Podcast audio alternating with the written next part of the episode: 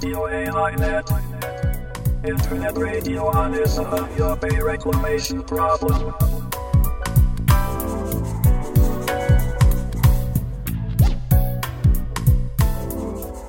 有明海漁民市民ネットワークがお届けするラジオ AI ネット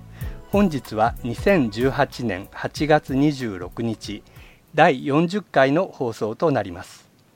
ちなみに本日で1997年の4月14日の諫早湾の締め切りから7804日となります。AI ネットの A は有明海 I は諫早湾の頭文字です。このネットラジオでは有明海で問題となっている諫早湾干拓に関する話題を中心に海や干潟などの環境保全や公共事業などによる自然破壊の問題を取り上げていきます。番組では各出演者をスカイプや電話でつないでトークします。回線の状態によってはお聞き苦しい場合があるかもしれません。もし音声等で不具合がありましたら YouTube ライブのチャット欄や Twitter でお知らせいただけると助かります。ツイッターのハッシュタグは、シャープラジオ AI ネット、シャープ RADIOAINET となります。ご意見やご感想、ご質問なども、ぜひ YouTube ライブのチャット欄や Twitter でお寄せください。えそれでは、本日の出演者をご紹介します。えこの番組では、有明海漁民市民ネットワーク、私たちは略称として漁民ネットというふうに呼んでおりますけれどもその東京事務局で活動しているメンバーがレギュラーで出演します。まず司会を担当します私は矢島と申します。どうぞよろしくお願いいたします。そして漁民ネットの陣内孝之さんです。よろしくお願いします。よろしくお願いします。そしてもう一人吉川貴子さんです。よろしくお願いいたします。よろしくお願いします。はい、それから今日はゲストといたしまして、えー、弁護士でよみがえれ有明訴訟弁護団の事務局長でいらっしゃいます堀良一さんにスカイプでご出演いただきます。えー、堀さんどうぞよろしくお願いいたします。よろしくお願いします。はい、お願いいたします。今日の番組は、えー、7月30日に、えー、福岡高裁が請求異議訴訟の判決を出したわけなんですけれどもその判決について堀さんに解説をしていただきながらその前後の動向や関連するニュースも含めてみんなで話していきたいと思っております。ということで7月30日の福岡高裁の判決なんですがこれは悪い意味で歴史的な判決であったと言えるんではないかと思うんですけれどもまあ、その辺については堀さんにゆっくり解説していただくとしましてまず堀さんからこの判決に至るまで、まあ、和解協議とか、えー、いろいろあったかと思うんですけれども 簡単に振り返って判決までの経緯をご紹介いただけますでしょうか？はいえーとねまあ、どの辺からあの話したらいいのかっていうのがあるんですけれども、はい、あの2010年の12月に、えー、開門判決が確定をすると。で、まあ、判決が確定するっていうのは、もう、あの、これ以上、開門の請求権を覆すことはできないということになりますね。はいはい、で、えー、あの判決は3年待機の5年開門、えー、つまり2013年の12月からは、えー、開門をしなさい。ということでしたけれども、はい、まあ、国がそれを開門しなかったと。いうことで、まあ、間接強制、つまり、えー、開門をするまで罰金を払いなさい。とという申し立てを裁判所にしまして、これはあの国はいろいろ争いましたけれども、裁判あの最高裁まで、まあ、あの行って確定をするということになった上で、えー、それでも今度は国の方は、そもそもそういう強制執行できないんだというあの裁判を起こしました。これがあの請求異議訴訟というやつです。で、まあ、あの、それはこれ、あの、裁判が継続している途中に、まあ、和解協議が始まったわけですけれども、まあ、そもそもこの問題を和解によって、つまり関係当事者がテーブルについて、えー、協議によって解決をすべきだっていうのは、私たちがもともと、主張してたんですよね。で、なかなか裁判所は乗ってくれなかったわけですけれども、まあ、あの、途中から、まあ、和解協議に入りました。はい、まあ、おそらくこれしかないだろうということになったんだろうと思う。ね。ところが、その和解協議は、開門をしないということを前提に行いましょうということで、長崎地裁で来まして、まあ、我々それに反発はしましたけれども、ただ、長崎地裁では、まあ、開門するという、その、テーマの和解も、その後にやりましょうということを言いましたんで、えー、一応和解のテーブルにはついたんですけれども、まあ、そこで出てきたのが100億円の基金案ということでした。で、この100億円の基金を積んでも、結局やることは従来もうあの10年以上やっているあの再生事業の継続ですから、再生事業だけでは宝の海は帰ってこないっていうのは、これも読みの目さん方みんな実感ですので、えー、これまでの再生事業の、まあ、実績等を我々訴えて、それじゃだめなんだぞということを言いましたけども、まあ、国がそこにまあ非常にまあ固執して、えー、いろいろ、まあ、あの訴訟当事者外の漁業者団体の切り崩しをするだとか、いうような吸ったもんだがありました。でそういう中でいよいよその請求異議の裁判の判決が、まあ、迫ってきたわけですけれども、高裁ももう一度和解協議をしましょうと。で我々はそれはもちろんそれは大丈夫、あの、いいですよと。ただ、長崎地裁の経緯を踏まえて、やっぱりそれぞれの当事者の利害状況を踏まえて、え特定の案にあの固定するんではなくて、いろんな案をそこであの共通のテーブルの中で協議しましょうと言いましたけれども、福岡高裁は開門をしないという前提の案に固執をするということで、結局和解は実現をしない。そういう流れの中で、まあ、4月30日に今度は、えー、請求異議訴訟の判決で、漁業権は10年によって消滅をするんだということで、これ以上の罰金はその認めませんよという判決が下ったというのが大きな流れですね。なるほどはいえー、というわけでその7月30日の判決は、えー、これまでのその確定判決を覆す実質的に覆すような内容であったということで我々にとっては非常に許し難い判決であったなと思うわけなんですけれども今漁業権のお話出ましたけどもう一度この判決の内容について堀さんの方からまとめて、えー、あのお話しいただけますでしょうか？はいあの、そもそも請求異議訴訟っていうのがどういうものなのかっていうことなんですけれどもね、はい、お確定判決、つまりあの判決が、え確定をしてしまったということになりますと、よく刑事事件で再審請求っていうのがありますよね。はい、あの刑事事件と同じで、民事事件の場合も、一旦確定したものは、再審請求が認められない限りは覆らないんですよね。これが大原則です。じゃあ請求異議訴訟っていうのは一体何なのかということなんですけれども、これはあの強制執行する力を奪うと、確定判決そのものを覆すんじゃないんですよね。だからだからだから分かりやすい例で言えば、例えば100万円払いなさいという判決がおりましたと、でこれが確定しましたと。ところが払わないから、えー、給料を差し押さえをする、あるいは預金を差し押さえをするっていう強制執行をかけましたと。で、これに対して請求異議訴訟っていうのを起こすわけですね。で、その場合の請求異議で認その認められる場合っていうのは、例えば本人は払ってないけども、保証人が払ったじゃないかというようなケースなんですよ。つまり、もう満足してるというようなことね。つまり、確定判決の以後に、以後に新たな状況が生じてるじゃないですかというようなことが普通なんで、我々この裁判で負けるとは思っていませんでした。はい、で、第一審の佐賀地裁でも、数回、えー、口頭弁論が開かれただけで、簡単に我々が勝訴をするということでした。でところが高裁になってですね国が新たに漁業権は10年で消滅をするというようなことを言ってきてそれを今回認めたわけですね。はいえー、ただ、まあ、漁業者の方であればこれ分かるんですけども、漁業法上、一応免許は10年ごとにあの切り替えられることになっています。だからといって、漁業権がその時点で消滅をして、前後で全く同一のものじゃなくなるっていうことになったらですね、漁業者の皆さん方、安心して、あの漁船を買うこともできませんし、はい、後継者の方をあの育成することもできないというようなことになってきますんで、これはもう漁業の実態とはもうはるかにかけ離れたあの決定になります。はい、で今回はそういうことで、えー、漁業権が10年で証明するということで、まああの国を勝たしたわけですけれども、これはやっぱり漁業の実態とは一つかけ離れているっていうのが一つですね。それから今回10年で証明するっていうのは、あの2010年の時点で、えー、当時、開門の請求権の、あの基礎になった漁業権っていうのは、実は2013年の8月の31日で10年の期限を迎えるんですね。はい、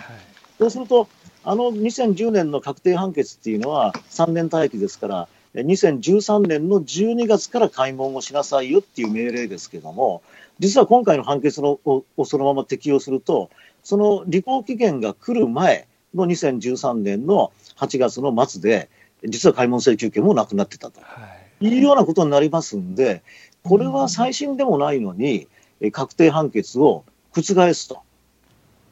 だから、請求意義の、まあ、あの、なんて言いますかね、あの、範疇を超えた、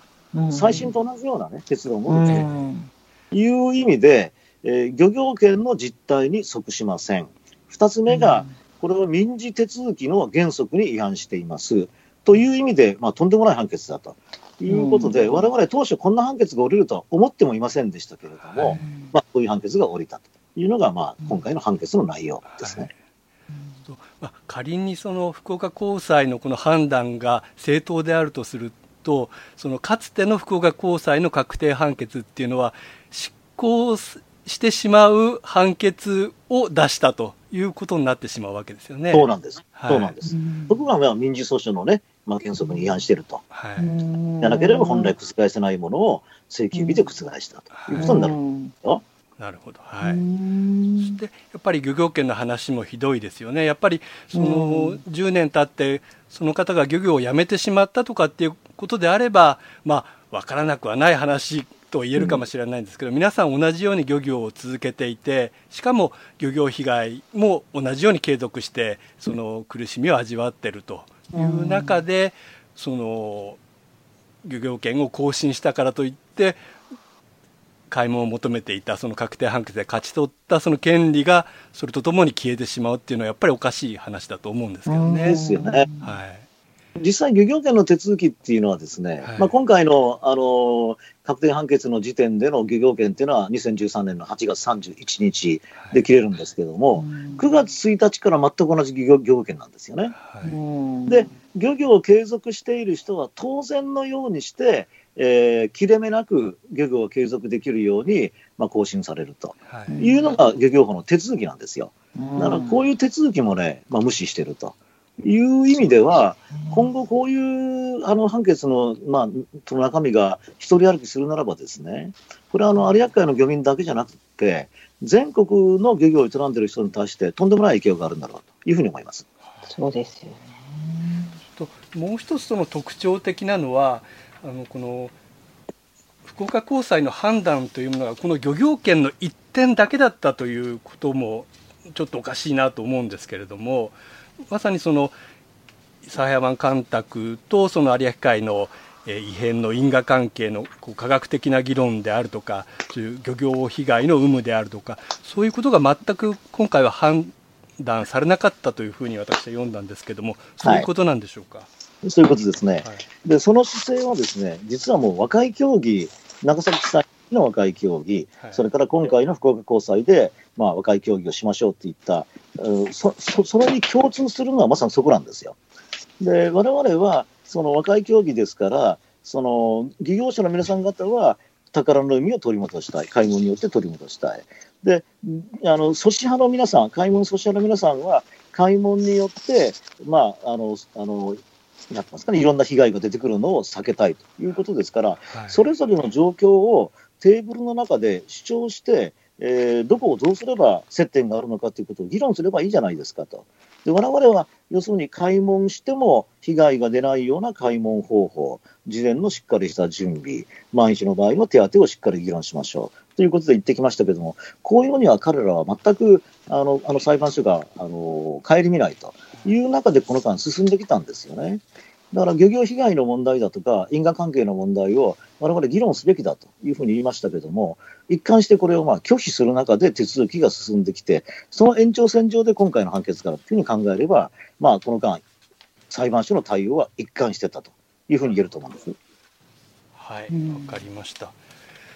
えーと、どうでしょうか、陣内さんとか吉川さん、少し判決について感想とかコメントありましたらお願いしたいんですけれども。今回の判決、どのように陣内さんは受け止められましたか？まあ、事実上の再審ということで、まあ、もしこ、もう上告、最高裁に上告したわけですけども、同じような論理で最高裁が、我々を却下したとするならば、それが影響がどどこまで及ぶのかっていうのをちょっと堀さんに聞きたいですよね。本当に最高裁はそういう判断を出せるのかっていう部分なんですけど。あの楽観はできないというふうに今、弁護団では議論しています。うん。あのまあ、この間の要するに、まあ、長崎地裁だとか福岡高裁は、まあ、最高裁がどう考えるかっていうことを、おそらくいろんないろんな形で忖度をしながら進めてるんじゃないかっていうふうに私たちは思やっぱりここでも忖度なんですね。はい、という流れがありますんで、あの先ほど申し上げましたようにね、今、陣内さんおっしゃいましたように、まあまあ、民事訴逸の手続きの原則を逸脱してますよ。これ、日本の民事訴訟の体系をね、覆すようなもので、こんなものまかり通るんであれば、それこそもう、あの民事訴訟ってめちゃくちゃになってしまうというふうに思いますけれども、じゃあ、そういう、まあ、今、今、上告のいろいろ理由書をね、準備してるところですけれども、そういうことに書きます。書きますけれども、じゃあ、それが、はい、そうですかということで、すんなりと最高裁通るというふうに我々は考えてません。だから、相当しっかりした論を展開する、その民事訴訟論についても、漁業権論についてもですね、しっかり論を展開すると同時に、やっぱり、その、なんて言いますか、裁判所に対するきちっとした批判的視点、やっぱりその監視の目をですね、やっぱ国民的に作り上げていくということはやっぱり欠かせないと思ってます。はい、あの吉川さんはこの判決について、まあ、漁業者の方からもいろいろこうね、意見を聞いたりとか話を聞いたりとかしてると思うんですけども吉川さんの思いでもいいですし、まあ、漁民の方がどんなふうにおっしゃってたかとかそんなことを少しお話しいただけますか、まあ、堀先生も一緒にいらっしゃいましたけど、まあ、あの翌翌週というかその週のあの判決が出たその週に、まあ、勝訴原告のところに行ってきたけどもあのやっぱ出てきたのは裁判官っていうのは有明海見に来たのかっていう質問があって、はい、堀さんが「いや一度だって来なかったよ。若い競技にだって一度だって出てこなかったよ」っていうのを聞いてすごくびっくりみんなでびっくりしてでその時にまあ車エビとかも出してくださった漁民の人なんかもこの車エビ本当は食べればいいんだって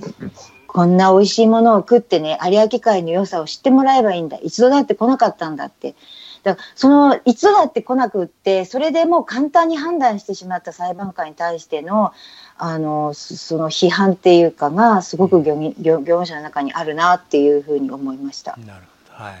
い。ね、一度も思わなかったって。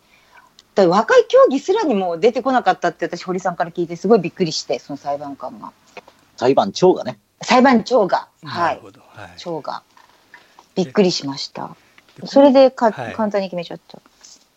この今回の漁業権に対するこの判断っていうものは本当に有明海のこの、えー、開門を勝ち取った総書原則だけでは勝訴 原告だけではなくて本当に全国の漁業者にとってすごく大きな問題だと思うんですよね。だから本当にその漁業権の更新ごとに、えー、その今まで持っていた権利が失われてその先のことは全く保証されないというような中で多分有明海の漁民だけではなくて全国の漁民が今回の判決に対しては本当に危機感というかね抱いてるんじゃないかなと思うんですけれども、うん、これって他の裁判漁業者が起こしている裁判とかにも影響を受けたりもするんですか？それは当然ありますね。そこが一番大きなところで、まあ、あの漁業権10年 ,10 年で消滅するがどの範囲で、ね、影響するかっていうのは、まだあの未確定の部分っていうのはもちろんあるかと思うんですけれども、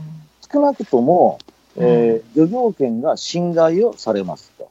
そうですよ、ね、その妨害を排除する、あるいは妨害がないように予防する。で具体的にはあのあのあの今回の干拓事業みたいな、いわゆる全国で埋め立てとか干拓とか、いわゆる公共事業によって、漁業権が侵害される恐れがあると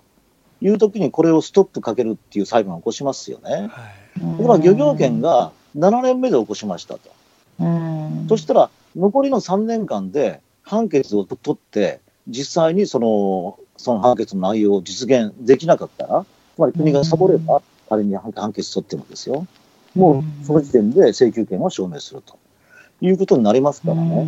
大規模な公共事業について漁業権が侵害されるっていう訴訟は、事実上できなくなりますね。そうですよね。うん、なんかひどいですね。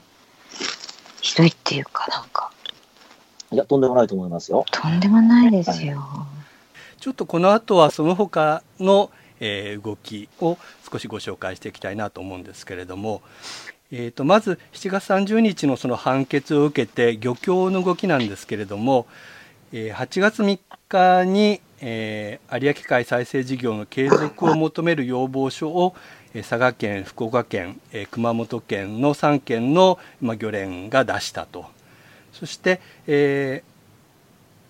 ー、8月23日には、えー、その3団体の漁連のトップが、えー、農林水産省を訪れて、まあ、斉藤農水大臣と面会したと。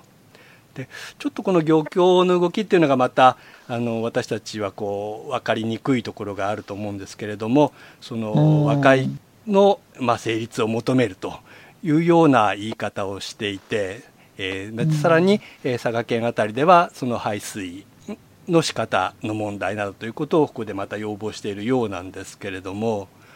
堀さんこの辺の漁協の動きっていうのはいかがでしょうか？あのすごく分かりにくいですよね、我々の目から見ても。はい、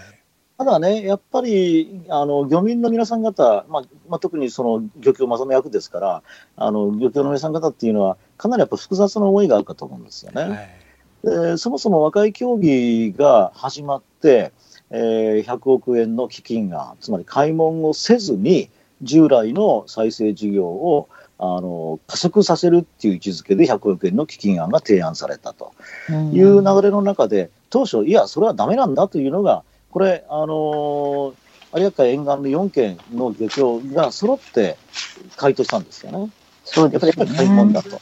で3県の漁連、あの長崎県を除いて3県はやっぱり開門こそはということで回答したのが出発点だったんですよ。はい、それがその後、ね、農あの農水がまあこれ、彼らはあるかないかも言えないなんて言ってるけども、なんですか、その想定問答集みたいな変なものを作ってね、ずっとあの漁協を切り崩していったという経緯がありましてですね、で現状はその延長線上にあると。ただし、まあ、佐賀の、あの漁協なんかは、まあ、この間一貫して、いろんなことで厳しい彼らに対する、あの働きかけがどうもあったみたいですけれども、その中でもやっぱり開門をやっぱり掲げ続けてきている。で、熊本やあの福岡については残念ながら、開門の旗は下ろさないけれども、基金が受け入れるみたいな、なんかすごく矛盾するんですけれどもね。そういう回答で行ってくるだとかいう経緯がありまして、多分そういう延長線上にあるから、今、非常に結論としてはあの矛盾している、分かりにくい状況が生まれているんだろうとは思思いますね。はい、だから相当国が、国がといいますか、農水省がいろいろ農村振興局の責任者まで出てきて、いろいろね、あのいうような状況の中で、やっぱり開門が必要だという声が根強くあると。いう状況は極めて健全じゃないかと私は思ってます。はいえー、それから7月あの日付順にちょっと話を進めますと8月7日に、えー、これは、えー、諫早湾干拓地の営農者が起こした裁判の、えー、公判が、えー、長崎地裁であったということなんですけどもこの辺もちょっとその動きを堀さんから簡単にご紹介いただけますでしょうか？はいあの、営農者が開門を求める裁判を起こすというのは、我々ももう全く当初は想定もしていなかったことなんですね。うん、で、あの、営農者の皆さん方が大変、あの、厳しい状況にあるんだろうというようなことは、まあ、これ、全国のいろんな干拓地の状況なんかを見てもそうでしたし、まあ、あの、諫早の場合も多分そうだろうというふうな目で見てましたけども、やっぱり我々の、まあ、懸念が当たったということなんです。で当初、それであの営農者の方2名があの開門の訴訟を起こしまして、で我々のところにも働きがあの働きがありましてですね、一緒にやってくれということですので、まあ、いろいろあの話をしまして、で、まあ、じゃあ一緒にやりましょうということで、現状ではですね、その2人の営農者の皆さん方に、その我々もその弁護団の一員として加わるということになりました。で、それで我々なりにですね、いろいろ、あの、事実関係調べて、まあ、証拠も集めてですね、8月7日っていうのは、我々が代理人について、えー、詳しい書面をですね、まあ、提出をした、その第1回目が開かれたということでですね、これからまあ本格的に論争をしなきゃいかんということになっています。で、まあ、実際いろいろ聞いた範囲内では我々が考えた以上にひどい内容で、やっぱりイ湾干拓事業っていう、まあ、まあ、無駄な公共事業の被害者、漁民だけじゃなくて、農民も実は被害者なんだったと、被害者だったということを明らかにする裁判ということになります。はい、わかりました。はい、そして日付順でいきますと、8月10日に、えー、弁護団は最高裁へこの請求議訴訟の上告を行ったということで、まあ、原告の皆さん、ほとんど全員が、まあ、上告ということに賛同してもらったということを聞いてますけども、いかがでしょうか？はい。はい、ということになりますね。はい。えー、そして、えーと、ちょっと裁判から離れてしまうんですけれども、1日日付も逆になりますけれども、8月9日に9年ぶりの諫早湾干拓地調整地の水質委員会が、えー、開かれたというニュースがありました。まあ、諫早湾干拓地のこの調整池、その水質の悪化っていうのはもう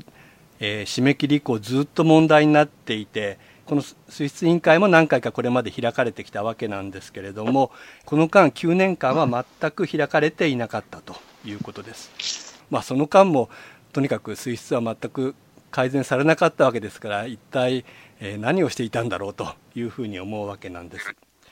で今回その9年ぶりの、あの、水質委員会での、まあ、報告といいますか資料を、まあ、傍聴した方からあのいただいて読ませていただいたんですけどもこれもなかなかひどい内容になってますね。結論だけあの最後のまとめというところを読みますとですね、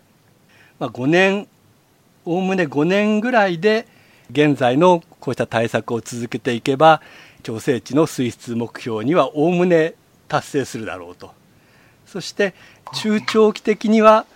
えー水質基準をクリアできるというようなまとめなんですけれども、まあ、これだけ読むとふーんということなんですけども私はちょっと念のため9年前の報告書もちゃんと読んでいました。お素晴らしい。そしたらですね、ほとんどというか全く同じことが書いてあるんですね。9年前の報告書でも、おおむね5年後に実施可能な対策による水質予測調査では、水質目標には届かないものの、おおむね目標と同程度の水質までに改善される。つまり2007年から5年後っていう話ですよ。つまり2012年 ,12 年にはおおむね水質目標に到達すると。そしてその後中長期的には完全にクリアするということをこの9年前に言っていてで9年後のこの委員会においてしかもそういうなぜ達成できなかったかっていう十分な反省もないまままた5年後にはおおむね達成中長期的には完全に達成みたいなことを繰り返してるわけなんですよね。ですからまさに、まあ、この委員会もあの、まあ、有明海の評価委員会についても我々かなり批判してまいりましたけどこの水質委員会というものもまさに農水省主導で行っている、まあ、お墨付きのための委員会みたいなふうに思うわけなんですけれどもね。はい、ということで、あのー9日の後10日上告して、まあ、今日に至ったというような、えー、流れになっているわけなんですけれども堀さん最後に、あのーはい、有明海の漁業者の皆さんそれから全国でからあの我々を支援してくださる皆さんに、まあ、この7月30日の判決を受けてこれからどんなふうに頑張っていくかあるいはその全国の支援者の方々へのこう訴えみたいなものを一言お願いしたいんですけれども。はい。えっ、とですね、まあ、あの、請求議のあの不当な判決については、最高裁に上告をしましてですね、はい、で、この詳しい理由についての書面の締め切りが10月の上旬に来るんですよ。で今、まあ、弁護団はあの班を2つに分けましてね、漁業権論、それから訴訟あの民事訴訟手続き論、2つの班に分けて、いろんな資料だとか、そういう、まあ、文献だとかも今、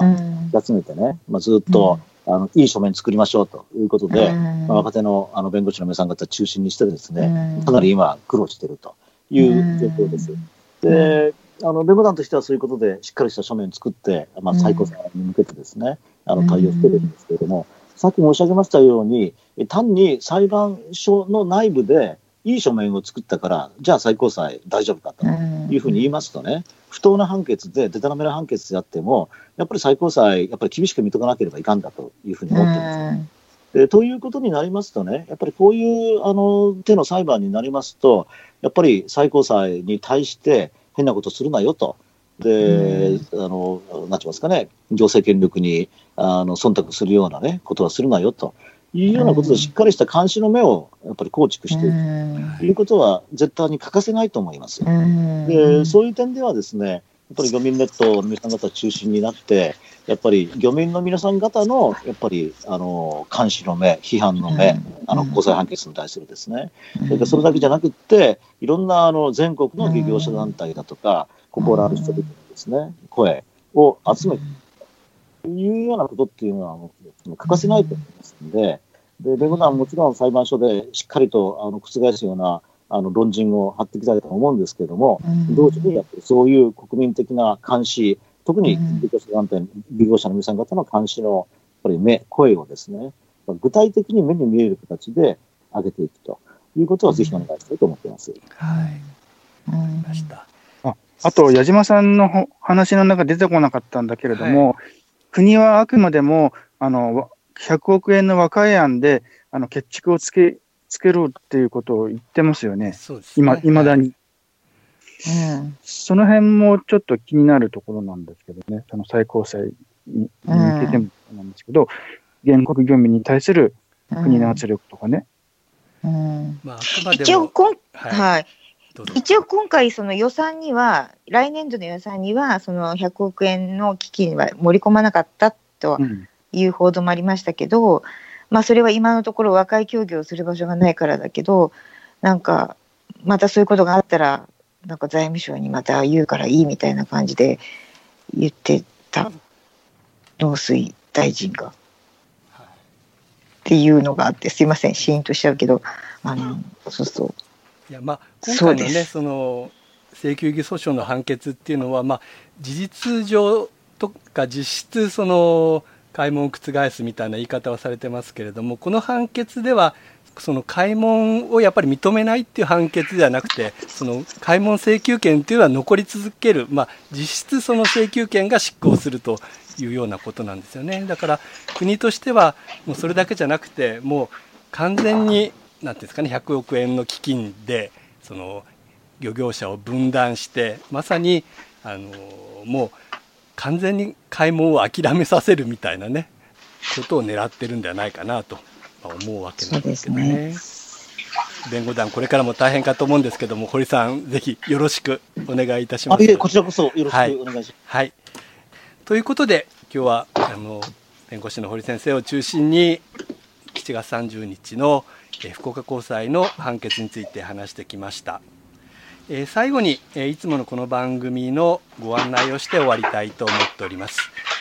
この番組は毎月1回原則として第4日曜日の午後10時から YouTube ライブで生放送を行っています。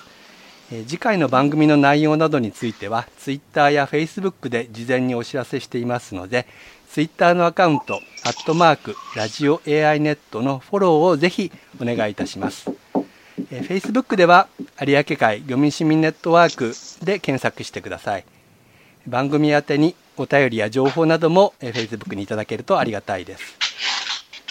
それから生放送を録音したアーカイブ版を後日 YouTube の有明海漁民市民ネットワークチャンネルにアップしています。え生放送を聞き逃してしまった場合、それから過去の放送を聞きたい場合などは、ぜひ YouTube でお聞きください。え次回、え第41回となりますけれども次回の生放送は9月23日日曜日の午後10時を予定しております、えー、次回の放送もぜひお聞きいただきたいと思います、えー、それでは、えー、本日は堀先生どうも遅くまでありがとうございました。ありがとうございました、はい、それから陣内さんと吉川さんもお疲れ様でした。ありがとうございました。お疲れ様でした、はい、では失礼いたします